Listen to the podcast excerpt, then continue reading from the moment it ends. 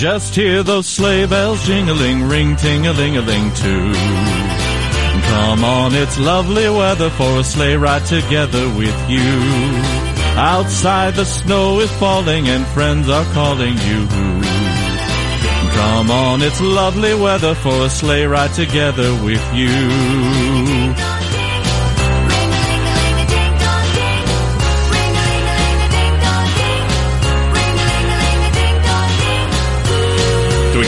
Through the song, or should we start the segment? Our cheeks are nice and rosy and comfy cozy are we.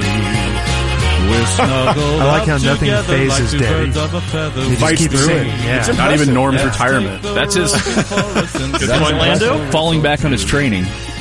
Come on, it's lovely weather. It's for a sleigh 618. ride together. It is the Tickets White Elephant. Good morning.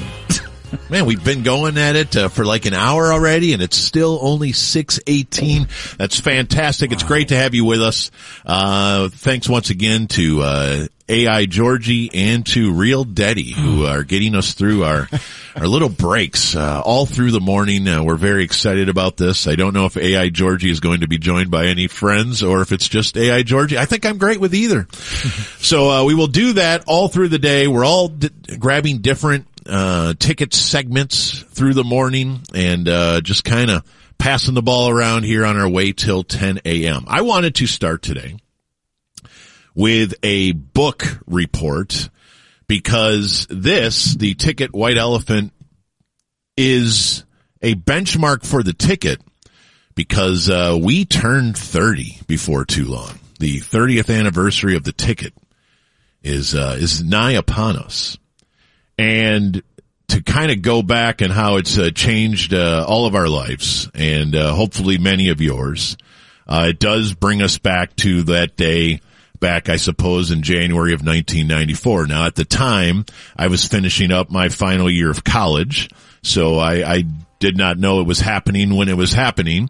But uh, Junes, you certainly knew, and uh, a lot of people in real time were hearing things go on the air, and as that era was so important to Dallas radio, we would come to find out just the entire time period and what it captures in the 90s when it went on the air is profoundly important. For instance, uh, there is a book called Outliers out there that uh, kind of measures the role luck and timing plays in everyone's success story or lack thereof. I suppose it could go the other way, but it was very helpful to be finishing college in the sports radio space at the time all the sports radio stations were being born. Mm-hmm.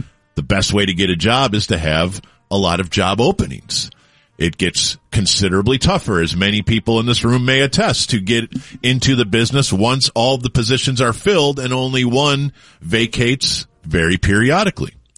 So timing was very important uh, for for for guys like me to hit when all the sports radio stations were opening. Well, there were a lot of technical changes back then in the 30 years ago uh, in the early 90s, and Chuck Klosterman's book called The 90s is something I would recommend for anybody that lived the 90s. Now, if you were in diapers, maybe it won't be very meaningful to you, but if you were at the age of kind of understanding we're the only I don't know what you would call our generation. Obviously Gen X is used all the time, but if you were born in that general Gen X area, you're the only generation that can experience pre-internet and post-internet in a meaningful way. Uh, others, the people that came after us, were born into this new world, and obviously the people before us might still resist a cell phone or getting online because of uh, fear of what might happen out there.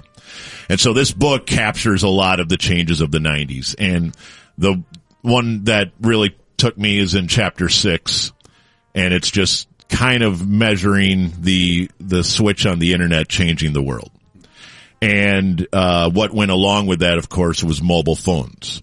And so the stat that blew my mind was in 1990, a mobile phone, and you can see this in movies now, is basically a way to demonstrate that whoever has the phone, like in 1990 in a movie, is basically an a-hole. Mm-hmm. Uh, they are portrayed as uh, self-absorbed, uh, just horrible people that uh, have the audacity to talk on a phone while in their no doubt convertible or something of that nature. And only four million Americans had mobile phones in 1990. By 1998, the number would get to nearly 100 million. And now, in a country of 340 million, 330 million of us have our own phone. Wow. Damn. As I Isn't saw that a insane? homeless man charging his phone yesterday. Wow. At Really? power outlet, yes. So we've gone from less than 5 million to 330 million people having phones in the lifetime of the ticket. And obviously that has all sorts of tentacles, including but not limited to if you have teenagers as I do or college students, uh, you know that they have to update their phones. And just that concept, Junior. I don't know if, if, if you are like me, but when I was old enough to recognize a telephone, three or four years old, the thing that's ringing on the wall. That phone remained in my home until I left home. Like Yeah. they never changed phones. Yep. And if they did, they got the exact same model. and it was either touch dial or uh, rotary, and you would wrap yourself in the cord like uh, Kip Dynamite. but uh, the home phone was your only option. And and this book sort of just discusses uh, movies that feel outdated because invariably the distraught boyfriend is at a payphone somewhere, which don't exist anymore and he's calling the girl he just broke up with, but getting her answering phone, uh, answering machine with the little tape in it as he leaves some drunken confessional. And of course, in the movie, the tape ends up getting destroyed before she can listen to it Right. and hear his apology, and so they never get back together or something like that. And so, as they go through this, you know, as this chapter goes on, he's just talking about the concept of how the home phone dictated our lives and how today we we say your phone is uh is is like distracting you. You can't watch a TV show because you're looking at your phone. Right. You're a slave to your phone, right? Very You're- much, You're, yeah. You you your your phone controls you. We will say to kids. It's now Uh, a computer. Yes. And, and so his premise in the book is we were more controlled by phones back then than today. And his rationale is if you needed a phone call, if you were waiting for your girlfriend to call or your job to call, you literally had to sit in your living room and change your schedule to wait for a phone call. Yes. Very true. Yeah. And you would not be able to leave your home until that phone call arrived or risk missing it altogether. Further, the idea that when you would make plans with people, once you left your house, there's no deviating from those plans. If you said you would meet at this place at this time, you can't get a text from somebody because that didn't exist that says, I'm running 10 minutes late. Can we actually meet over here? Right. You're bound to the plans that you made that morning. They would have to call the manager of the restaurant you were meeting at and say, "Can you go out to the lobby and tell someone with red hair that we're actually meeting down the street?" Yes, absolutely. and so, and so the, as this goes along, uh, he, he basically is making the case that the only other time society was as altered as when we all started getting mobile phones, which by definition meant we could now become mobile with them. We could make phone calls. We could call a, a sports radio station actually in transit from a car phone, which only rich guys truly had at uh, the beginning of things. But he said this is only comparable to when uh, families started acquiring cars, like in the 1920s, and we could actually go from city to city and go meet up with somebody. Uh, it, it in the 1920s, the freedom of transportation just allowed us to uh, kind of change society. That we could now go back and forth, and and we could go see people who are miles and miles away. We don't have to uh, hook up the horse and buggy and take an all day journey to go 10 miles or something like that. And the phone did the same thing. We were no longer bound to our home phone.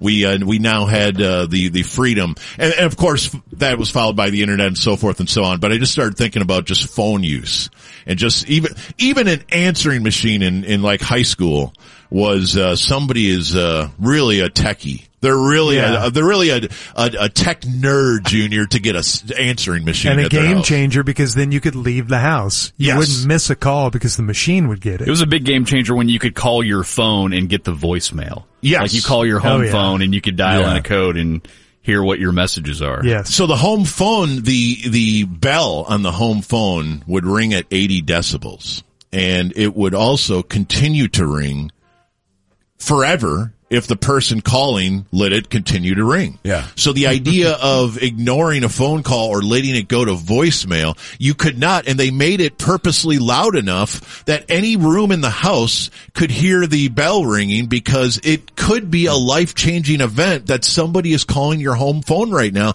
We didn't even, I, I know this sounds old, but I do remember these days. You would not conceive of not answering a phone call to your home because this could be a serious medical incident Yes. with somebody you know. You Yes. never knew what what was going to be on the other line. Yeah. You wouldn't get a junk phone call. There's no such thing.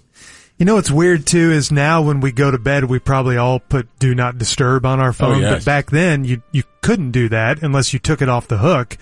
But you just left it on the hook, and somebody could prank call you at 3 a.m. But that rarely, if ever, happened. And that's the downside of what we've done now, Junior. We've eliminated prank calling, we have eliminated prank calling. Yes. which is very sure. unfortunate because Yeah, caller ID screwed up a lot Yeah, of it things. now we could have AI Georgie call people Yeah, all day long. Yeah. Just think of the possibilities.